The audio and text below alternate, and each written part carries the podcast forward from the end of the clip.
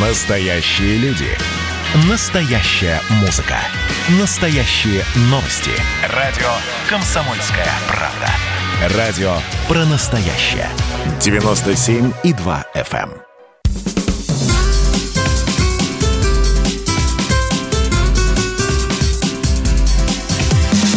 Программа с непримиримой позицией. Вечерний Мордан. Всем здравствуйте! В эфире радио «Комсомольская правда». Я Сергей Мордан. Я Мария Баченина. Добрый вечер. Так, сегодня мы решили не делать никакой топ-3, потому что будет первый номер Беларусь, второй номер Беларусь, третий номер Беларусь. После компот. этого пойдет отбивка. И, в общем, мы опять начнем говорить про... Я только что сказал Беларусь три раза. Да. Простите меня, люди добрые. Белоруссия, конечно. Поехали, нажмите нам Вечерний Мордан. На кнопку. Я таки все же озвучу вот э, одну новость в формате новости, а дальше мы уже начнем э, внятный, серьезный разговор. В президиум белорусская оппозиция, они избрали президиум э, своего координационного совета про трансферту, будь проклято это слово, власти. А, значит, в президиум избрали семь человек. Среди них, вы не поверите, господи, ну это несчастный народ, конечно, Светлана Алексеевич, писатель, и экс-дипломат и экс-министр культуры Павел, Павел Латушко. Это тот самый генеральный директор а, Минского драматического театра имени Янки Купала, которого уволили. Всё, остальное неизвестно вот, народу. Вот, вот эти два человека вошли в президиум. Вот будь, будь я заряженным белорусом, я посмотрел бы на этот список из трех клоунов и сказал бы, не, пусть уж лучше Лукашенко, а еще лучше пусть Путин будет в конце концов, если нет своих никого. Ну, По поводу заряженных белорусов. Вот Ты знаешь, я вот сегодня смотрела ролик, когда э, какая-то очередная сходка, и помимо всяких знакомых уже привычных флагов развивается флаг ЕС. И за кадром голос, да уберите в этот флаг, вы понимаете, что подумают сейчас, вы компрометируете нас. Нет, не уберу. Я думаю, что это Нет, не буду. провокация. Вот, просто- вот. Вот прямо сразу их нужно изымать из толпы. За что? А, в а что плохого-то? Плохого в том, что тобой манипулируют. Так э, Уважаемый товарищ белорус. мною, белорусом, все манипулируют. И что теперь делать? Надо как-то свою голову включать и мыслить, стараться. У меня же есть чувство, у меня же есть чувство достоинства. Вот. Оно есть, если, А вы значит, их- нельзя, чтобы тобой манипулировали. Вот на, самом деле, поскольку мы сегодня еще поговорим про очередную годовщину августовского путча, сегодня же 19 августа. Очень хорошо связал. Прям мы, параллелью. вс- мы вспомним а, вот эту вот тему совершенно безнадежной, вот какой-то безысходности. Вот человек, живущий в современном обществе, он постоянно находится в состоянии безысходности. 99% своей жизни, времени он об этом не задумывается. То есть э, Ну, его, бы он сошел с ума. его бытие заб- забивают какие-то бессмысленные бытовые заботы, проблемы, дети, семья, жена, работа, кредиты, все что угодно. Так. Но как только он вдруг осознает себя в какой-то момент, вот типа я же ячейка общества, я же гражданин, я право имею, и вот тут на него, ну если он э, не перенес лоботомию, наваливается безысходность. Потому что, Карлов, Карлов Марксов Пото- не выпускают Потому больше. что вместо одних подонков ему предлагают таких же подонков, только с другими фотографиями в паспортах. И ты понимаешь, что анархия – мать порядка, конечно. Ну, это и лучше, ж- ошибочно, и конечно, лучше понимаешь. сжечь вообще все. Да, потому что ненависть плодится, дальше- и на ней легче всего Да, уезжать. но дальше он вспоминает опять-таки семью, детей, родственников, работу, кредиты, и понимает, что нет, сжечь нельзя. и- и- Соглашусь. И, приходится ему соглашаться там на все, что угодно. Там, на какой на Лукашенко, на соглашусь, Порошенко. да. Там, и, все вот так вот оно до бесконечности самая в главная человеческой родина, жизни это, и конечно, тянется. твоя семья. В мирное время, Так. добавлю я, в мирное. Ну ладно, теперь пойдем по повестке. Что сегодня случилось днем? А, насколько, значит, э, как развивается ситуация э, в той части России, которая называется Беларусь, а как она развивается? Я бы сказал так. На сегодняшний день а, белорусская революция не состоялась. Особо смелые люди сказали бы, что она закончилась. Ну, потому что вот э, когда в понедельник, по-моему, это было, или вообще... Да, наверное, в понедельник. Понедельничный эфир. Мы его начали с того, что я процитировал Владимира Ильича Ленина из его работы о революции. О том, что революция... Из об- газетной статьи. Из газетной статьи, да. О том, что революция требует э, наступления каждый день. Как только э, восстание переходит к обороне, оно всегда терпит поражение. А в Минске же сейчас нет ни наступления, ни обороны, а есть вот такая замороженная подвешенная ситуация. То есть, ну, очевидно, собрать еще раз 200 тысяч человек для этого должно произойти что-то вот из ряда вон выходящее. А опять-таки, судя по тому, что телеграм-канал а, Нехта не постит а, ничего привлекающего а. внимания, то люди, которые выходят на митинги, ну, в общем... Оно как... все время постит из минуты в минуту, даже не изо дня в день. А посмотрите, сколько народу собралось. А посмотрите, как? сколько нет, поддержит. Все, а больше посмотрите... этого нет. Больше этого нет. Там, не, там нечего показывать. Где, так где, где, все дело, где что собрался только народ? Показывают. Ну, пожалуйста, давай открываем. После того, 17.50. как ты показываешь супер картинку под названием 200 тысяч человек на проспекте Независимости, все остальное, что ты в состоянии показать, будет а, производить, будет а, из себя представлять жалкое зрелище. А, но погоди, а вот это разгоревшееся пламя надо поддерживать, пусть этими так, жалкими картинками, таким но тем образом, не менее. Таким образом, ты не просто не поддерживаешь пламя, ты его сбиваешь, ты на него писаешь на это пламя, потому что когда люди после фантастического подъема двухдневной давности, когда, казалось, э, на улице вышел весь Минск, и вдруг они видят жалкую картину, где тусуются, неважно, 5-10 тысяч человек, то есть еще месяц назад это казалось бы неслыханным, но после 200 тысяч это жалкая картина, это значит, что революция умерла, ее предали. И пора ховаться – потому что дальше тебя уволят с работы, а работаешь ты на госпредприятии, к тебе придет э, Лукашенковская, Лукашенковская ЧК и строго тебя спросят, а где ты, гадина, был да не при... 15 Нет, августа? сегодня интеллигентно предупредили о том, что это скажется на пенсиях. Именно так было, э, выглядело предупреждение. И зачем приходить кому-то, тратить на это силы и время? Достаточно того, что ты перестаешь получать заработную плату, Сереж. И, и все знают, что придут. У Беларуси в этом смысле есть хороший хороший опыт. Да, там приходили и приходят. То есть, когда говорят о том, что Лукашенко подавляет бизнес, это не совсем так. А, в Беларуси есть бизнес, в том числе и частный большой бизнес. Но там всегда была следующая особенность. А, то есть ты можешь быть каким угодно богатым. Ну, да. Но если но ты вдруг... ты этим не, пол... но не е... портишь. Да, но если ты вдруг решил а, построить себе дом, как в Барвихе, подмосковный, ну типа там в 1600 квадратных метров, то да, к тебе тут же приходит несколько офицеров КГБ, и хорошо, если с тобой просто проведут Склоняют беседу. к скромности. Хорошо, если с тобой только проведут беседу о скромности.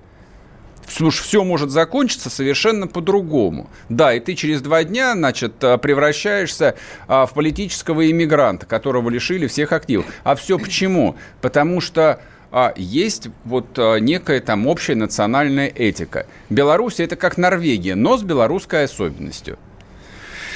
Ну, Значит, что ты нам сегодня скажешь? Да, Останется ну, батька или а, В моем представлении, а, я боюсь сглазить, честно говоря, но батька, конечно же, останется. Потому Смотри, что... Э, Мардан в трех днях, не в трех лицах, а в трех днях. Значит, поза-позавчера нет, вчера ну, да. даже мне уже... Нет, даже мне уже стало казаться, что скорее, да, угу. сегодня, да. Ну, ну, ну так видишь, а если, если бы все читали Ленина, то ни для кого, и, и я в том числе, то ни для кого все происходящее не представляло бы там никакого сюрприза ежедневного. Ах ты ж, господи, за один день все поменялось. Читайте Владимир Ильича, все написано. Ты скажи, на какой странице, а то все пока тома перечтешь, можно, можно ограничиться трехтомником. Вот трехтомником избранных работ, там все самое главное написано. Мы и в том поняли. числе вот эта знаменитая работа о том, что восстание должно быть постоянно в наступлении. Все. После 200-тысячной демонстрации нужно было делать все, что угодно там захватывать администрации, устраивать э, там 24-часовые пикеты около белорусского правительства, там ставить палатки, жечь костры. Потому что очевидно, что после такой демонстрации Лукашенко не рискнул бы бросить ОМОН, дубасить их. Как раз мне кажется, очень даже бы он это сделал. Нет. Они не... хотят иначе. Они хотят бессрочной забастовкой, пока режим не будет свергнут. Они хотят не мытьем, так катаньем. Не, ничего не бывает не мытьем, так катаньем. Революция Революция – это всегда кровь. Революция – это чтобы в пожарах и в руинах лежал Минск, а на улицах валялись убитые силовики и демонстранты. Век, да, революции и в 21 ЕС веке происходит именно так. ЕС никто не спросит. Ты вот сейчас открой хронику, посмотри, как, произ... как вчера ночью произошел государственный переворот в африканской стране Мали. Ты, ты хочешь Слышите, сказать... с кем он нас сравнивает? Я знала, что этот момент настанет. А какая-то, ты думаешь, какая-то есть разница Конечно. между белорусами и малийцами? Я полагаю, да. Малийские женщины кра- красивее, хоть и черного цвета. Они вообще считаются самыми красивыми Слушайте, женщинами на африканском континенте. Да, этого? именно так. Не надо вот этого белого высокомерия фальшивого. Все происходит на самом деле всегда одинаково. И если даже посмотреть чуточку назад, на 2014 год, на Украину, Почему мы говорим о том, что в Киеве в 2014 году произошла революция? Потому что там были все признаки революции. Да, да, еще раз, с да, кровью, поддержка там была другая. С убитыми, и санкционирование с пожарами. Было. Запада, со, да, и, и, зах, и захватом ЕС. власти. Потому что, как сказал товарищ Мао какое-то время назад, Мао сказал, винтовка рождает власть.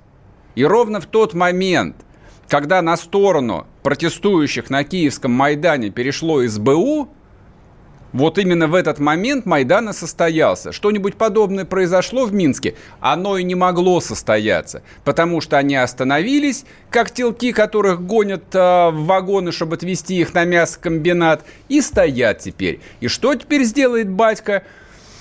Варианты возможны. Поговорим об этом после перерыва. Для всех прочих я напоминаю, WhatsApp Viber 8 967 200 ровно 9702, либо включаем YouTube, идет трансляция, в чате можете писать вопросы, комментарии, проклятия.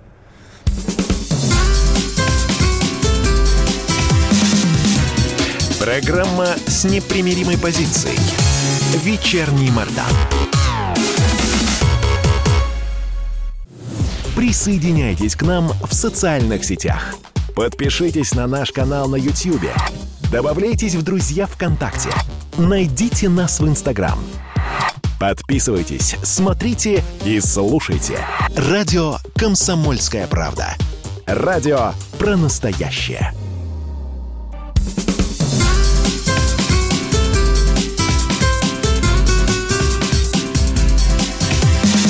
Программа с непримиримой позицией. Вечерний Мордан. И снова здравствуйте. В эфире радио «Комсомольская правда». Я Сергей Мордан. Я Мария Баченина. Вот тебе тут пишут признак революции, смена общественного строя, остальное переворот. Ага.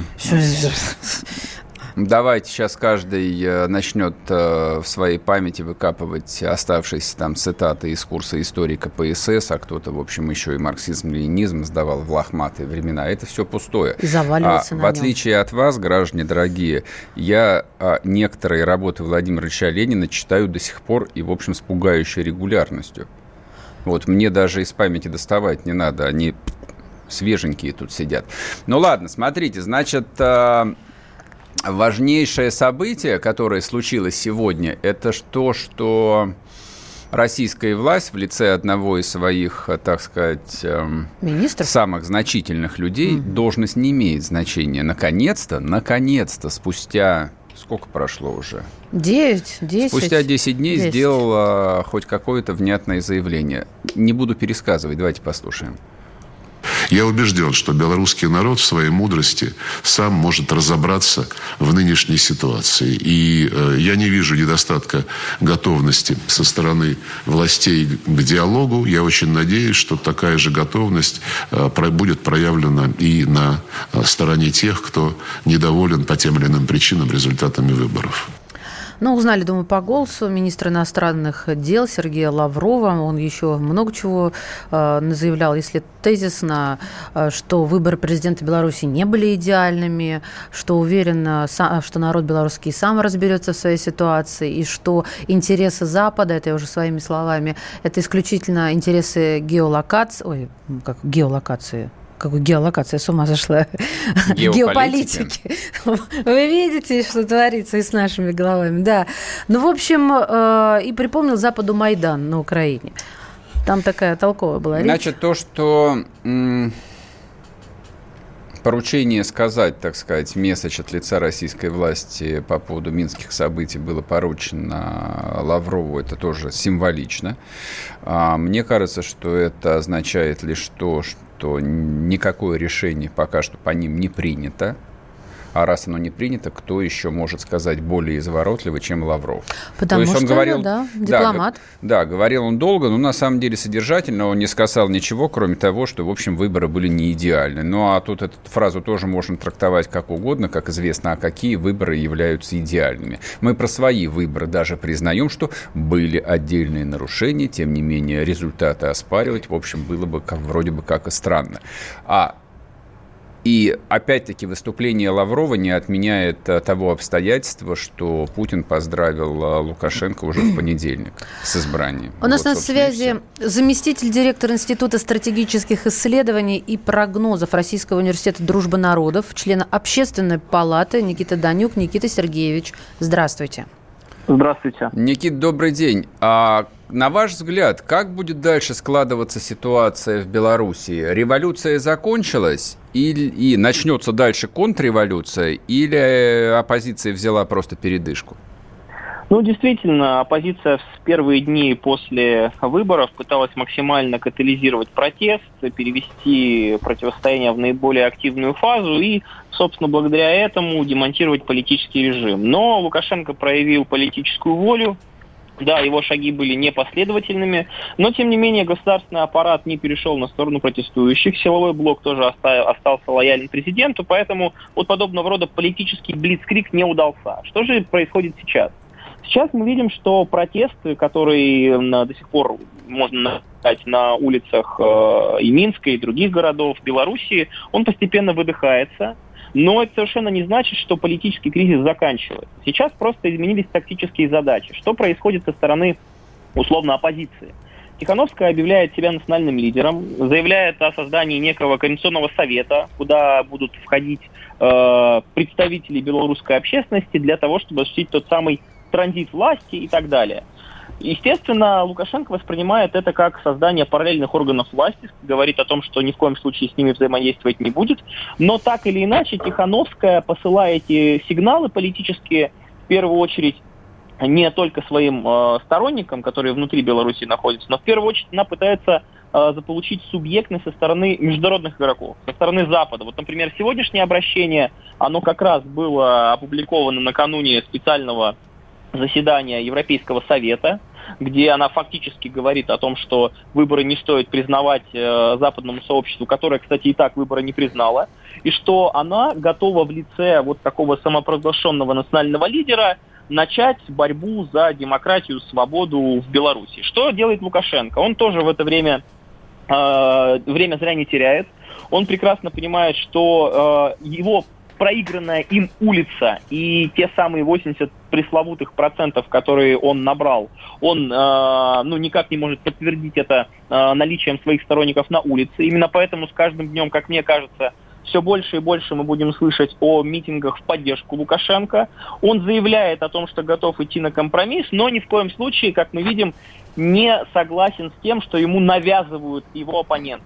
Лукашенко сам привык выбирать, с кем ему бороться на президентских выборах. И я уверен, что следующий шаг Лукашенко заявит, что он э, готов договариваться, но только с отдельными людьми, которые вызывают доверие. И вот подобного рода политический кризис, он может по в общем-то, продолжаться на протяжении достаточно долгого времени. Я не считаю, что э, нас ждет, э, ну, условно, повторение сценария 2014 года, условно, Киевский Майдан, потому что некоторые параметры схожие, технологии используются действительно похожие, но базовые вещи все-таки кардинально другие. Поэтому мне кажется, что Белоруссия находится в состоянии политического кризиса, и эта политическая борьба нас ждет ну, на протяжении ближайшего времени, я думаю, месяц, два, три, а то и больше. По крайней мере, мы видим, что ни та, ни другая сторона в настоящий момент на какие-то э, капитуляции идти не готова. А я напомню, что э, единственное разумное, скажем так, требование протестующих, которое объединяет абсолютно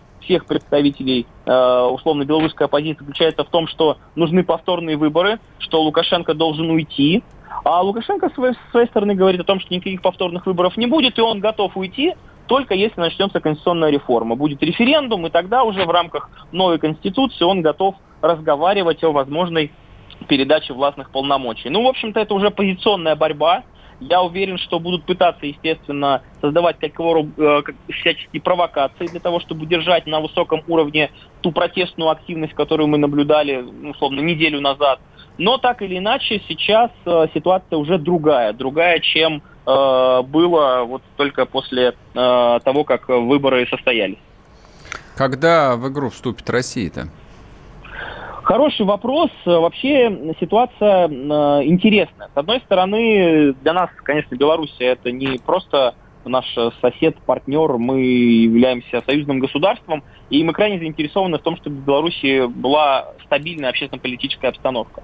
С другой стороны, объективно э, в данной ситуации, если Россия прямо поддержит ту или иную сторону, она, ну, скажем так, а может очень многое потерять. Хорошо, не, самое... Никит, неявно неявно поддержит. Но... Ну, ну, если не явно, то, в принципе, неявно мы, конечно, все-таки поддерживаем, как мне кажется, а, сохранение существующего режима политического. Мы, конечно, не считаем э, Лукашенко пророссийским политиком, но прекрасно понимаем, что те силы, которые э, выступают от лица улицы, от лица протеста, это силы прозападные. а почему бы не назначить президентом а, сотрудника российского «Газпрома» товарища Бабарико, он проверенный, и взять в заложники его семью? манер называешь заодно. Бабарик, Бабарика. Ну, смотрите, я сейчас просто говорю о стратегии России, которой она всегда придерживалась. Да? Мы не вмешиваемся во внутренние дела. Плохо это или хорошо? Почему? В 2008 обсуждать? году еще как вмешивались? В 2008 году где? В Грузии. Ну, я напомню, там все-таки была э, военная агрессия в отношении Южной Осетии, и если бы... Если Можно бы и так сказать, эта конечно. внешняя агрессия была со стороны Запада, то, кстати, неоднократно это подчеркивал наш президент, что в рамках ОДКБ, существующих договоренностей, конечно, любое посягательство на э, суверенитет, независимость Беларуси, тем более территориальную целостность, мы будем воспринимать как угрозу нашей безопасности. Но здесь, как мне кажется, самая оптимальная стратегия России заключается в том, чтобы стать тем самым посредником, э, тем э, центром, благодаря которому обе стороны э, попытаются, ну, хотя бы сесть за стол переговоров, то есть стать тем коммуникационным мостом.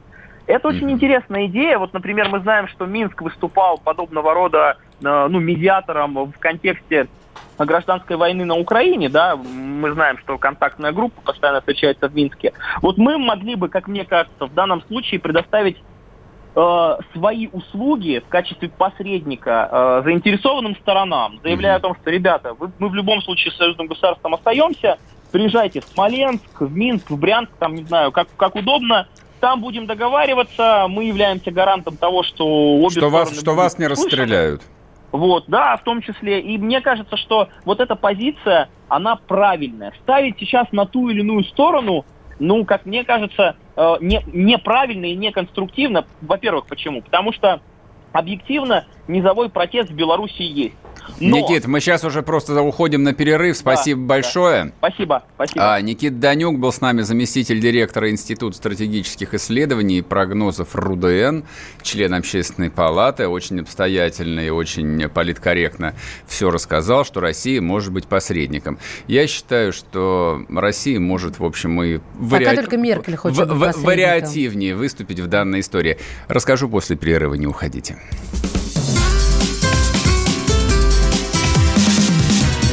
Программа с непримиримой позицией.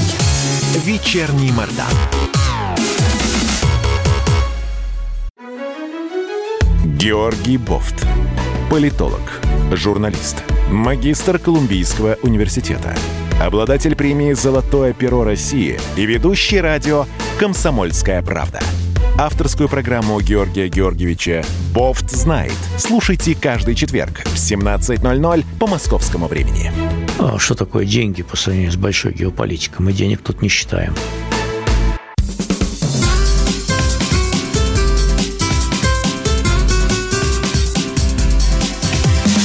Программа с непримиримой позицией.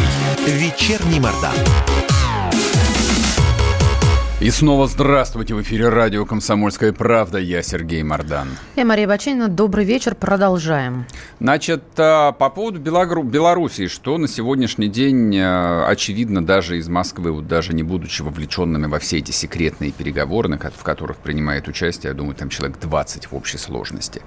То есть видно, что Александр Григорьевич а, не собирается поддаваться вот этому эмоциональному давлению толпы и уходить просто так не собирается высказаться. Но, с другой стороны, повторить опыт э, недельной давности и бросить э, на улице снова Минский, не знаю, Гродненский, Могилевский, Витебский ОМОН и зачистить эту толпу он тоже не может. Более того, если силовые меры там будут масштабными, это, в общем, будет э, своего рода бензином, которым он сам же в этот костер, э, так сказать, оппозиционный плесканет. Он, естественно, не хочет этого делать. У него руки, ну, в большой степени сейчас э, остаются связанным. А с другой стороны, мне кажется, что в белорусском обществе вот этого внутреннего запроса на радикализацию перехвата власти, ну, то, о чем мы говорили, там, на захват администрации, каких-то нападений на силовиков и прочее, вот взять власть любой ценой, его и не было, и нет, и, видимо, с каждым днем а, количество вот этого горючего материала в головах людей, оно будет просто катастрофически уменьшаться. Более того, а, я думаю, что существование этого аморфного координационного совета Тихановской, оно в интересах Лукашенко. То есть э, люди, которые там собрались, они настолько никчемные, они настолько никакие, что самим фактом своего наличия вот в этом списке, так сказать, нового политбюро, политбюро они его просто дискредитируют на 100%. И дело там даже не в Алексеевич, который там, мягко говоря, фигура спорная, даже внутри самой Беларуси. Там а, она, конечно, Нобелевский лауреат, и это сердце там белоруса должно греть, но, мягко говоря, книжки ее, что в России мало кому нравится, что в Беларуси они мало кому нравятся. Ты вчера говорил, что хорошие книжки. Она, понимаешь, а, как писатель-то она, в общем, и ничего, но как общественный деятель она фигура одиозная. Она не является фигурой консолидирующей. То есть вот если обратиться к лохматому совершенно опыту а, чехословацкой бархатной революции, Вацлав Гавел – был человеком, который объединял все общество. И в Чехии, и в Словакии. Он был просто фигурой согласия. Ровно как э, Лех Валенца для поляков – был э, просто вот безусловным э, моральным авторитетом и лидером. Это потом вскрылось, что он работал на польскую госбезопасность и все остальное. А, мне кажется... Но да, даже, даже это ему простили. Давай сейчас спросим, как относится к, к Алексеевичу э, в Минске, да и в Беларуси. У нас на связи редактор «Комсомольской правды» Минск Андрей Левковский. Андрей, здравствуйте. Андрей, добрый день. Добрый, добрый день. Какие настроения внутри Минска? Что народ говорит по поводу этого координационного совета и людей, которые в него включены? Ну, вы знаете, настроения разные. Вот, насколько я вижу, пообщаюсь с э, коллегами, друзьями, знакомыми, просто видят ту картинку, которая, которую, которую могу видеть из Минска. Э, настроения разные, кто-то э, там в восторге, кто-то... Ну, большинство, на самом деле, относится очень осторожно, потому что фигуры, ну, такие довольно странные. То есть хотелось бы каких-то более, более весомых более весомых людей э, видеть в этом А есть совете. такие, ну, Андрей? Они вообще в Беларуси есть э, более, вот, весомые. более весомые ну, люди? Ну, есть, есть, есть даже, ну, там, понимаете, там, там совсем не представлены, например, там чиновники, да, ну пусть экс-чиновники. Э, весомые чиновники есть, есть там и бывшие премьеры, есть бывшие министры. Вот их там нет, они туда не пошли. Поэтому mm-hmm. э, кто, будет, кто будет вести диалог с властью? Э, ну, сложно. Поэтому так как-то пока восторгов нет. Подождите, ну туда, туда, туда, туда же включили. Вот там есть целый бывший министр Павел Латушка. Ну, бывший министр культуры. Который ну да.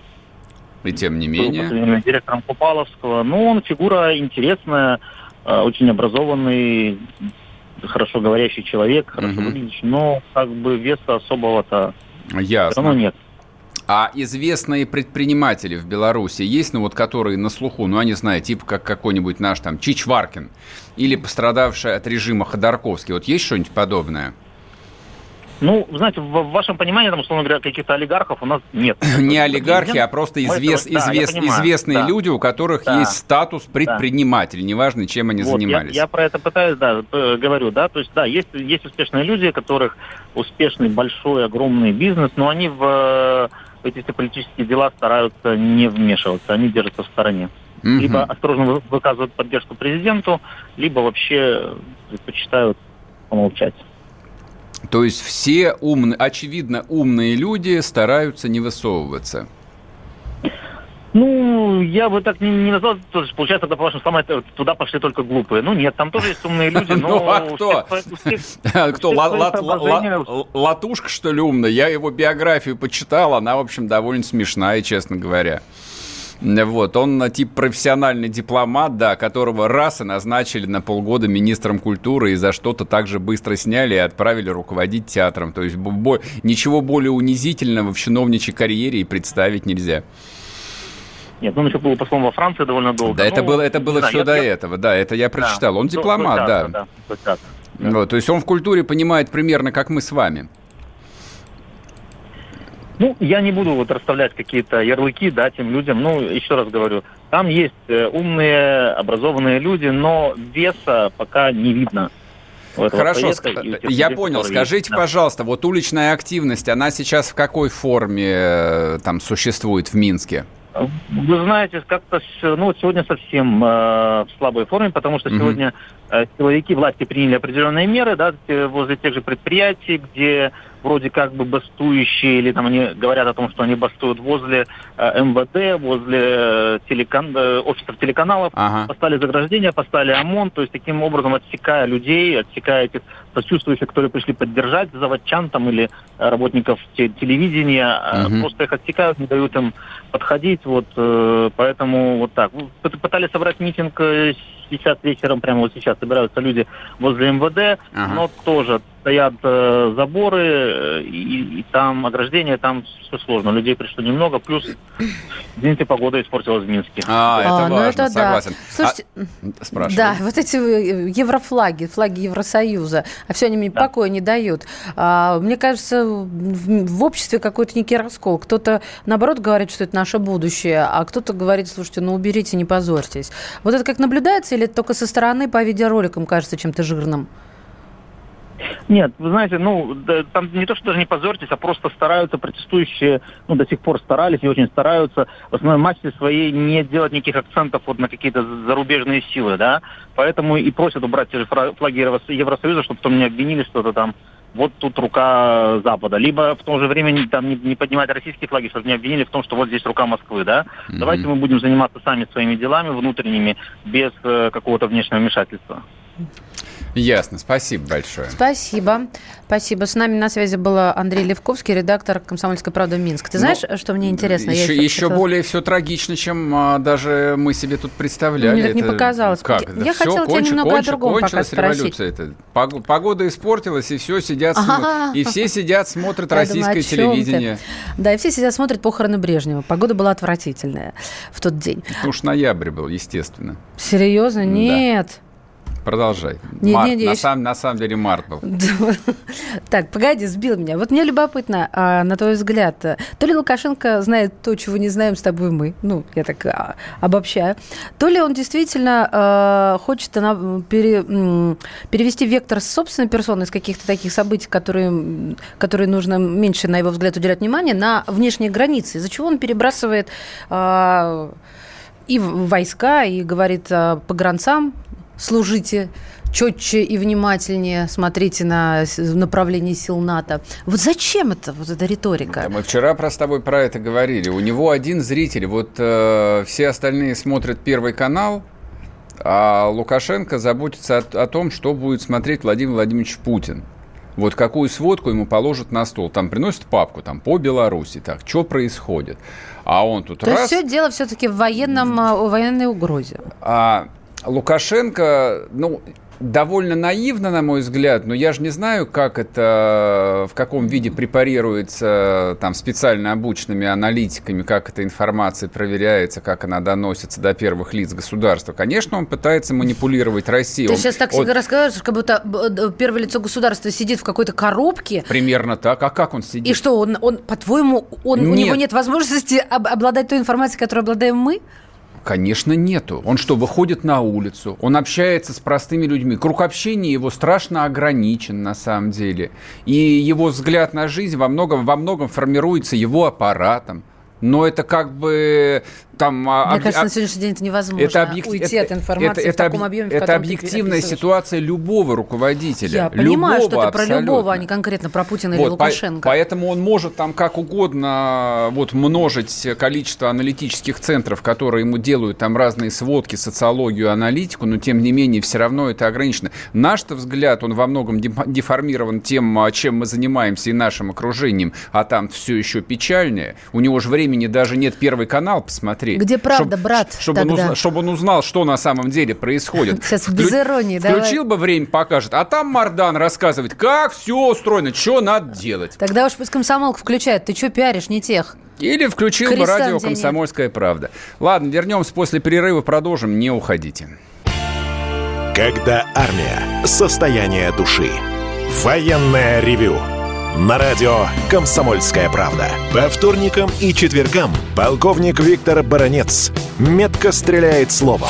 Ну а теперь, если Эрдоган только заикнется, мы ему представим большую розовую дулю к носу. Ну правильно же.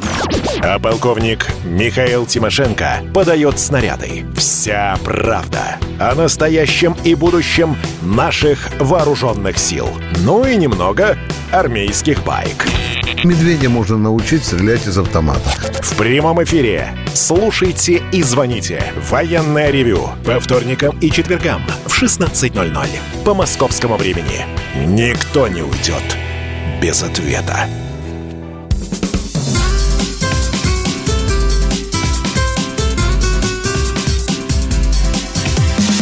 Программа с непримиримой позицией.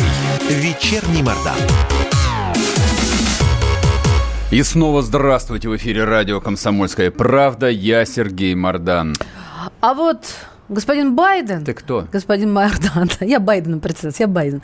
Считает, что США должны поддержать призыв Тихановской к проведению честных выборов. Сказала Мария Баченина. Ну да, ну слушай, ну все нормально, все помнят, никто еще не забыл и не забыты. Ну вот э, спрашивается, вдруг, э, он, мне кажется, в этом плане, давай хоть здесь обгоню Трампа подумал Байден и не тоже знаю. высказался. Да, даже не хочу сейчас про Америку говорить, потому что тема слишком большая, за две минуты мы ее не обсудим. Мне кажется, что старик сонный, сонный Джо, как его называет Байден, а, в общем, совершил, совершил очередную глупость. Американцам точно нынче не до Белоруссии. Хотя, наконец, англоязычная пресса американская, прежде всего, начала немножко пописывать про Белоруссию. Вышла статья в Нью-Йорк Таймс два дня назад. Сегодня большая статья вышла в Foreign Affairs, но тоже такая довольно бессмысленная. Но очевидно, что они не понимают, что тут происходит, и никто не готов сюда вмешиваться. А это видно и по переговорам Путина с Меркель, э, там, э, с этим, господи, французским... Э, с Макроном? Да, с Макроном. А Трамп даже, в общем, не стал звонить, спрашивать, как дела в, ваш, вашей Белоруссии, дорогой Владимир Владимирович.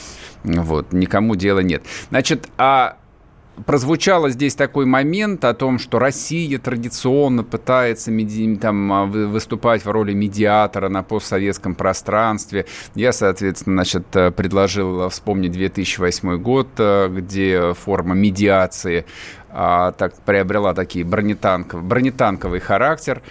А Здесь просто про что хотел я напомнить. У России попытки выступать в качестве медиатора посредника, дипломата, как правило, ничем хорошим никогда не заканчивались.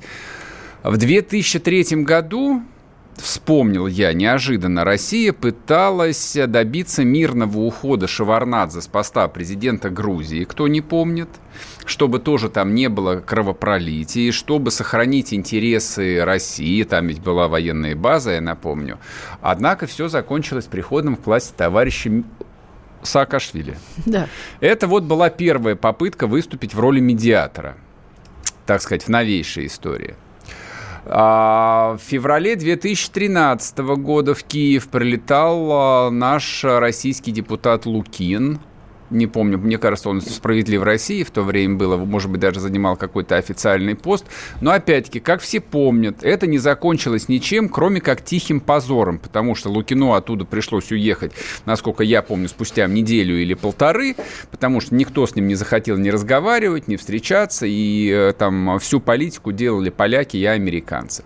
А мы, в общем, там оказались в роли бессмысленных клоунов, которые потерянные ходили по Майдану независимости и искали, кто вообще согласится хотя бы с нами поговорить. Нежеланный родственник. Да, вообще непонятно кто. Вот, вот, собственно, там весь дипломатический опыт, э, который Россия приобрела за последние, сколько там получается, 17 лет. Россия не может быть дипломатом. Дипломатия России – это пушки и ракеты. Вот когда а, Россия приезжает на танке Т-72 через Рокский туннель, это воспринимается как а, великолепная дипломатическая, так сказать, конструкция, которую нужно обязательно всерьез обсудить. Ну, началось. Бронежилеты, она, уважаемые она, она привлекательна для всех, оказывается, ну, внезапно. такое амплуа, что и, поделаешь. и почти всегда, я повторяю, почти всегда вот с подобного рода дипломатическими предложениями России другие участники переговоров соглашаются – вот мне кажется, как э, имеет смысл выстраивать так свою дипломатическую политику на постсоветском пространстве. Не, я понимаю, кто я такой, чтобы давать советы Путину,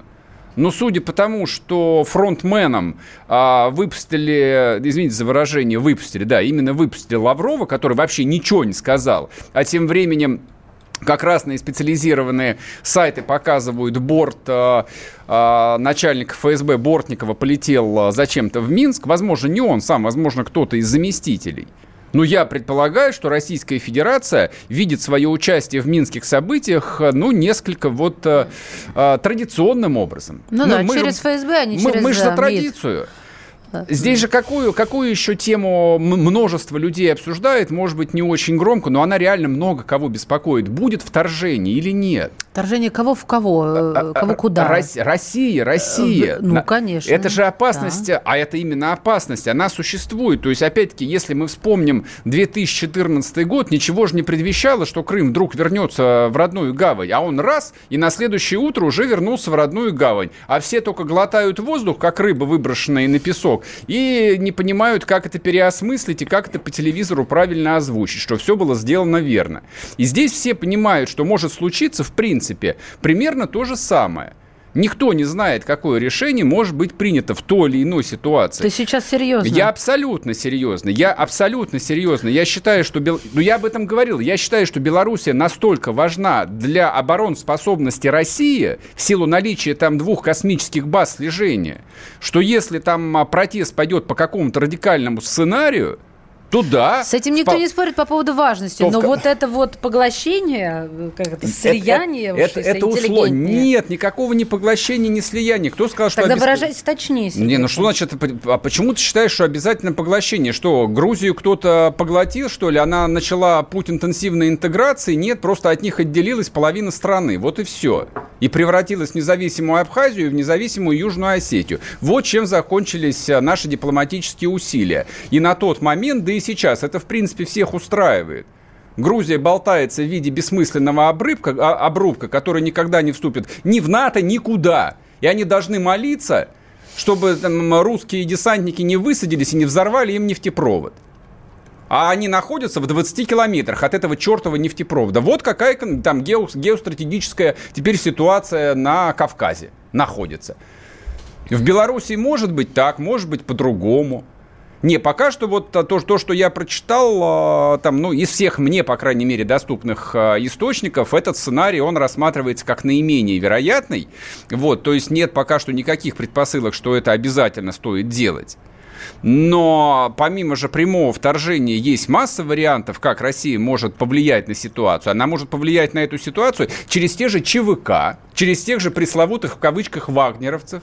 Ну хорошо, 33 там человека, там, которые оказались почему-то под Минском, их а, батька задержал, только их завтра там 3000 окажется. И он не поймет, откуда они взялись. И неизвестно, как бы, какие задачи они будут выполнять. То ли они будут работать с оппозицией, то ли они будут работать, допустим, с антироссийской оппозицией внутри лукашенковского, э, лукашенковской власти. Там тоже таких людей более чем достаточно, которым сближение с Россией – это кость в горле. Много таких людей. Вот, а могут быть и прямые попытки перехвата власти и внутри лукашенковской администрации, если мы поддержим какого, кого-нибудь из вице-премьеров, который раз и неожиданно там выступит на белорусском телевидении и скажет, «А, Александр Григорьевич только что подал в отставку, я вместо него. Такое может быть? Может. Может. В нашей жизни может ну, быть да. все. Телефон абсолютно. у Лукашенко разрядится. Ладно, вернемся после перерыва, не уходите. Настоящие люди. Настоящая музыка. Настоящие новости. Радио «Комсомольская правда». Радио про настоящее. 97,2 FM. Эм.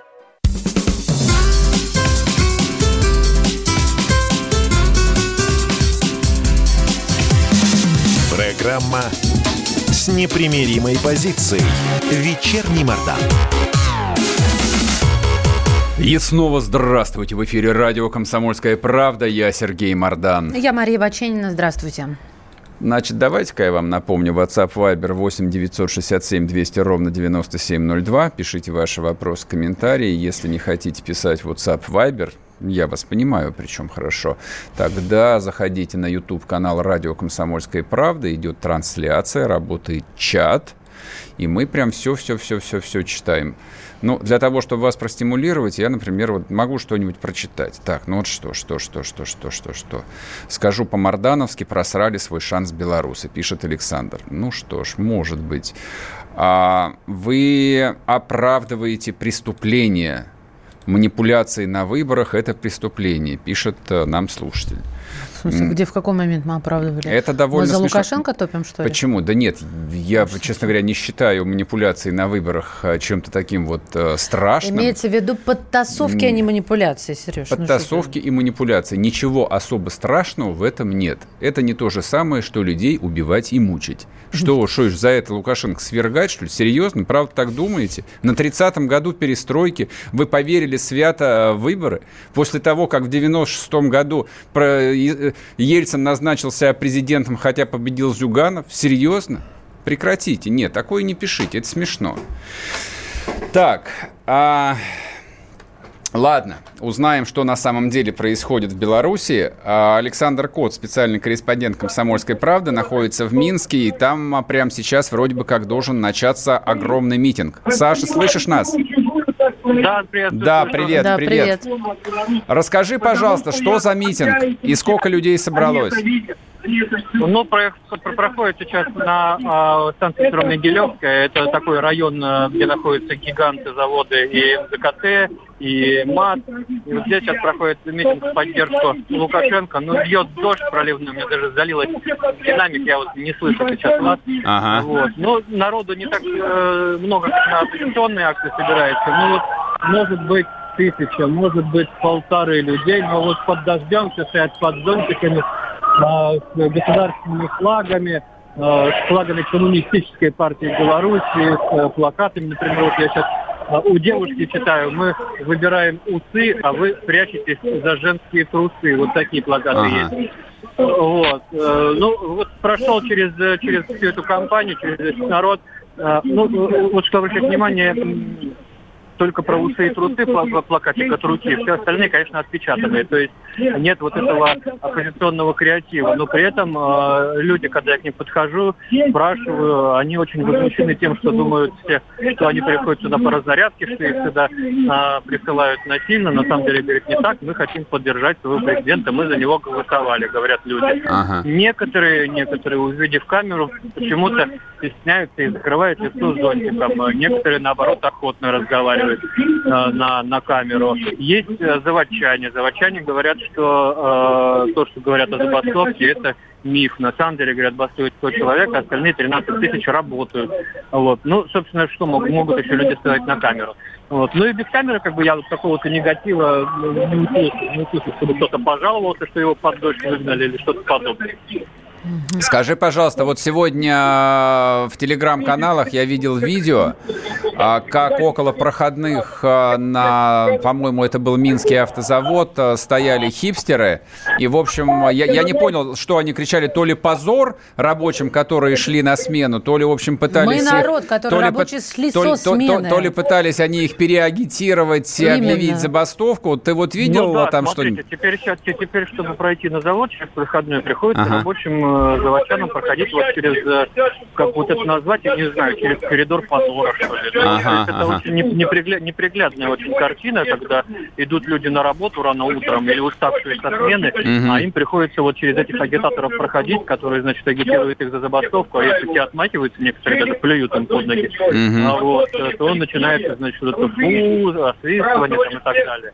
Вот. Но это такая, так- такие группы давления, группы давления на, на психику, э, попытки там каким-то образом повлиять на решение э, рабочих, э, бастовать или не бастовать. Но вот к этой минуте ни один завод полностью не бастует, за производство не остановим. А есть э, какая-то э, вот альтернативные, альтернативные источники информации о том, что на самом деле происходит на Беларусь-Калии? Ба- Бастуют шахты или нет?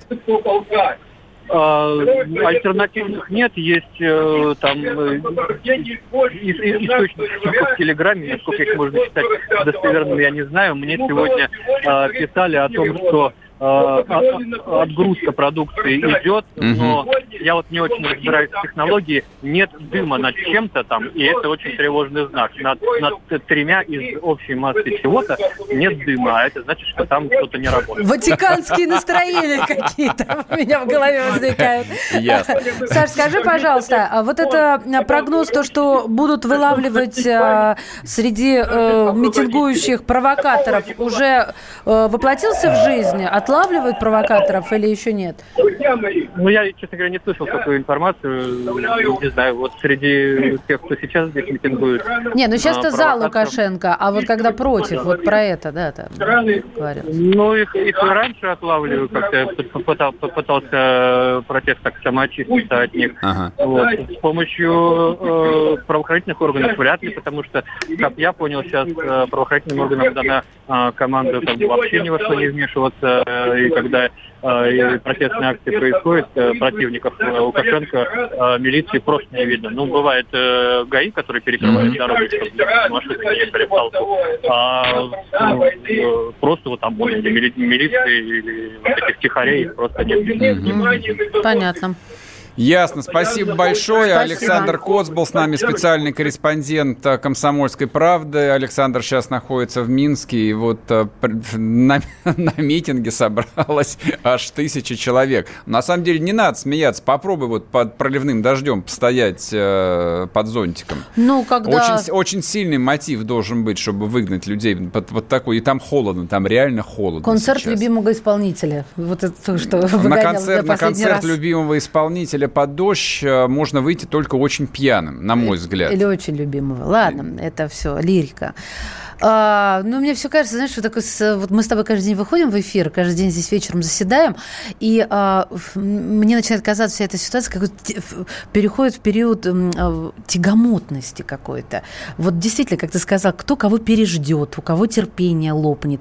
Ничего, никаких вот э, резких движений уже... И... Там нет драматургии. Просто вот если Да. вспомнить тот же киевский Майдан, Майдан длился несколько месяцев. Он начался с осени. Может, не 13 было- нету драматургов, Сергей? Ну, не совсем так. Может быть, не совершается такого количества грубых ошибок, и плюс э, нету драматургов и продюсеров э, совершенно бездонными кошельками, которые Да. готовы оплатить все. Вот э, мне кажется, причина только в Нет, этом. Латвия там только нашла, по-моему, или Литва, что Латвия- деньги, да, на Да нет, Лат-. Латвия сказала, что она не считает, что Тихановская является Это да, президентом. но они По- вышлют какую-то сумму. по- поэтому там тоже вообще, вообще ситуация вся очень странная. И люди, а, я вот я, я точно там меньше всего хотел бы там кого-то оскорблять или там даже выставлять дураками. Просто люди многие вещи интуитивно понимают. Но вот представь себя там, при- ну хорошо, 10 дней назад ты вот э, под воздействием мощной эмоции, все пошли, и ты тоже вышел. Да, и вот ты видишь, как там колоти, ОМОНовцы колотили людей, и тебе вообще переворачивает, голова Ну, отключается. это было у меня в эфире, я с тобой еще через два, через два дня ты выходишь на этот гигантский митинг, кричишь «Долой, долой, долой!» Проходит неделя, неделя, больше никого не колотят, пожалуйста. Вот а, кот сообщил, а, силовиков не видно. Их на видосах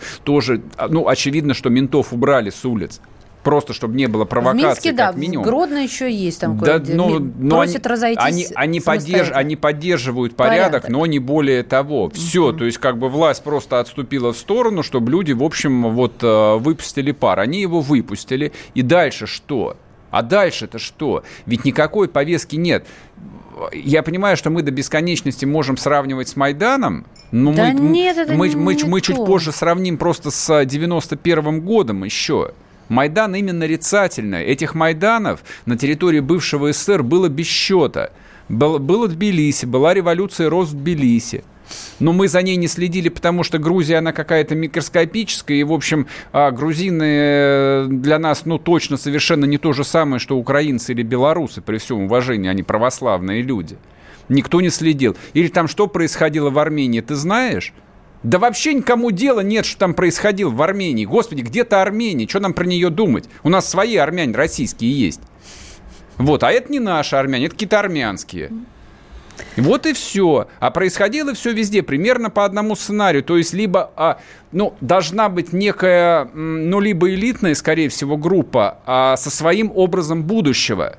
А здесь никакого образа будущего вообще нету, потому что лидеров не существует. И все в этом страшно заинтересованы. И Россия в этом заинтересована, и близлежащие соседи в этом заинтересованы. Вообще главный интерес заключается в том, чтобы Александр Григорьевич после этого бардака вышел максимально ослабленным. И не имеет никакого значения, останется он или нет. Он просто должен быть слабым.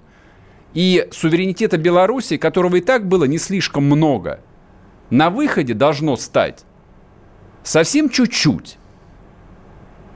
Просто этого хотят с одной стороны, будем на вещи смотреть э, широко открытыми глазами, есть и с другой с другой стороны. Вот и все. стороны. Нет никакой политической субъектности в Беларуси, ее не существует, никому она не нужна. Транзитное государство, все, точка. Вернемся после перерыва, не уходите. Какие ваши доказательства?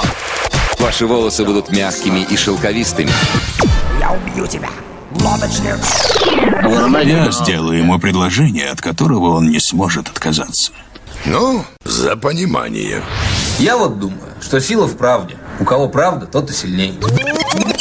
Прошлое не дает себя забыть. Запахами, музыкой, фотографиями. Мы помним прозвища своих одноклассников, хотя самих их не видели очень давно.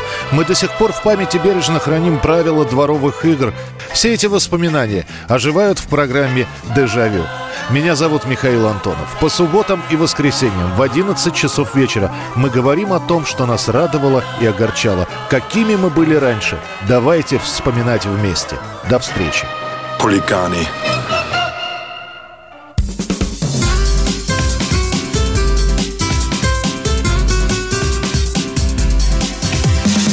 Программа с непримиримой позицией.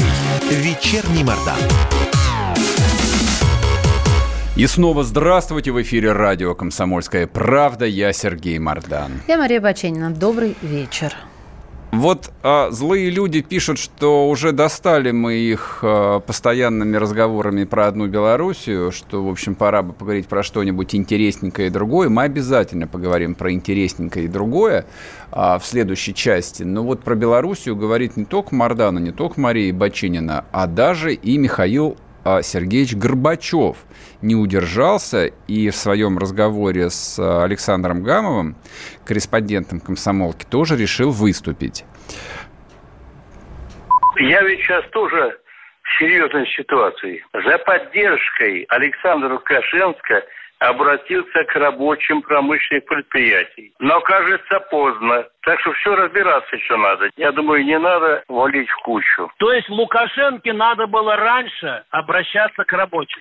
Да. А Горбачев, когда ГКЧП, он не опоздал? Мы все сделали для того, чтобы, но получилось так, что Вы имеете в виду договор федеральный? Компартия раскололась. Ходили, агитировали за то, чтобы Беловежье поддержать. А позиция у Горбачева была другая же. Вы за федеральный договор? Да, да и новый договор уже был опубликован даже. Это все надо разобраться. Я думаю, все это еще не ясно.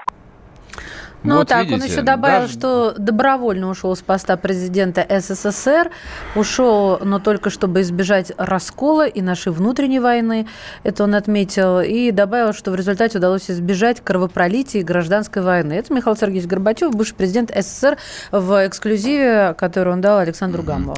Значит, смотрите, по поводу, по поводу сегодняшнего юбилея ГКЧП. А молодым гражданам я напомню, 19 августа 1991 года собралась группа членов Политбюро ЦК КПСС, назвала себя Государственный комитет по, господи, как дальше? Чрезвычайному ГК? положению. По чрезвычайному положению, соответственно, объявили режим ЧС в стране, а на, арестовали в Крыму, Крым тогда еще был э, советским, а не антисоветским, Горбачева на его даче в Фаросе, и ввели в Москву, если я не ошибаюсь, 400 танков и бронетранспортеров и даже 3000 солдат Таманской дивизии.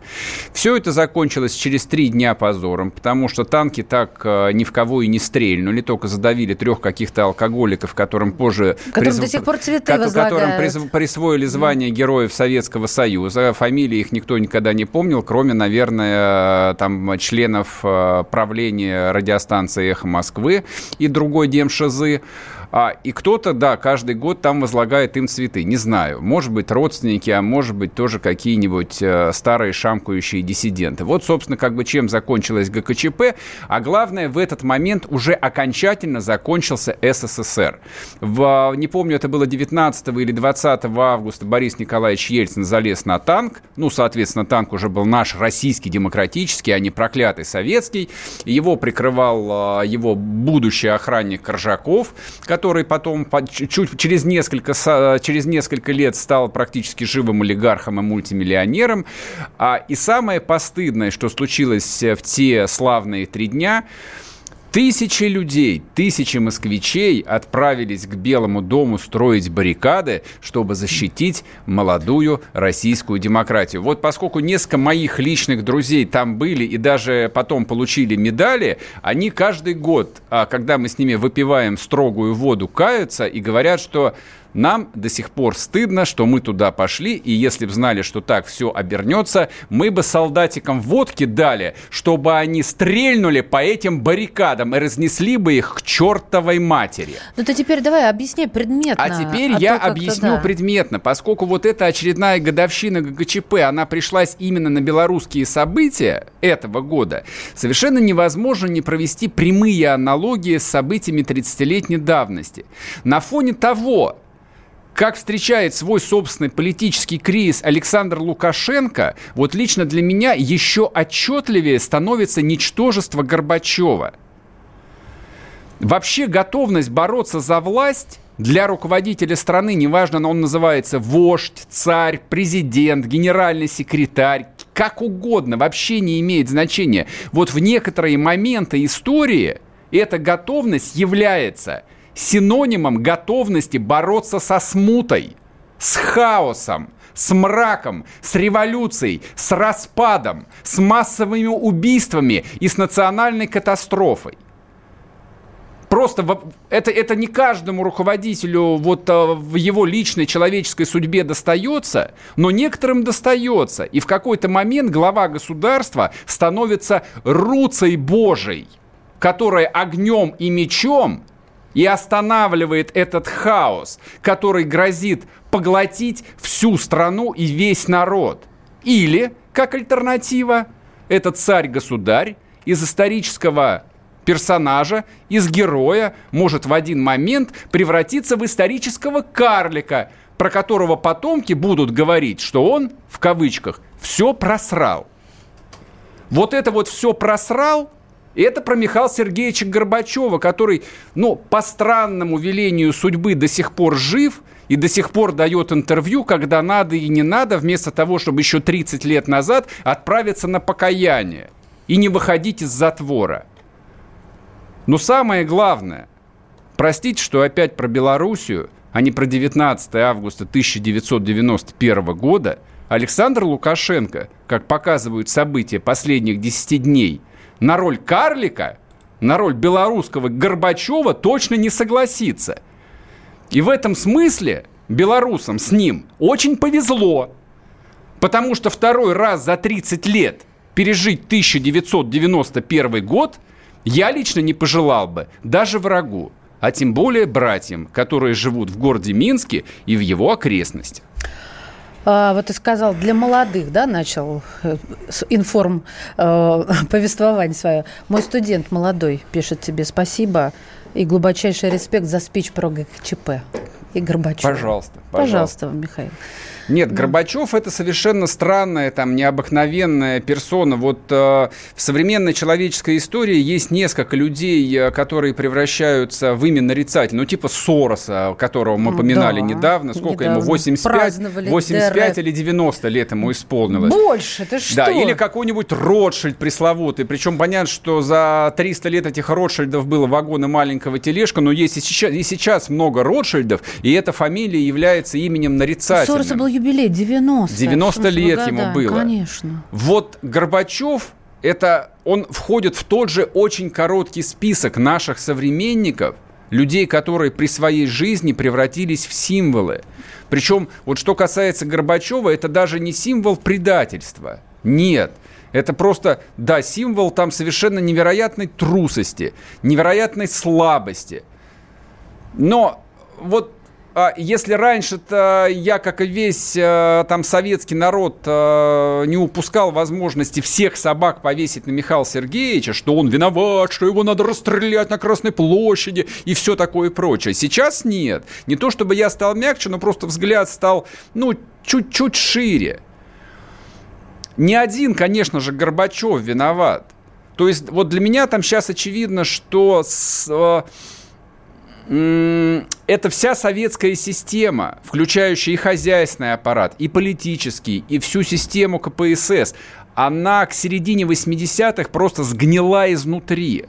Вот то, что на самом верху, на, на самом верху, на самой вершине, просто недосягаемый до понимания вдруг оказался настолько ничтожный человек – говорит только о том, что эта система была обречена. Она должна была умереть. Вы посмотрите на список членов Политбюро.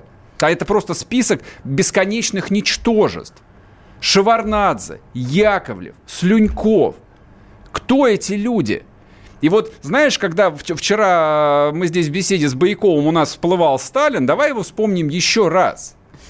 Есть, есть повод многие, ну как многие, некоторые исследователи трактуют репрессии 1937 года вот в каком ключе.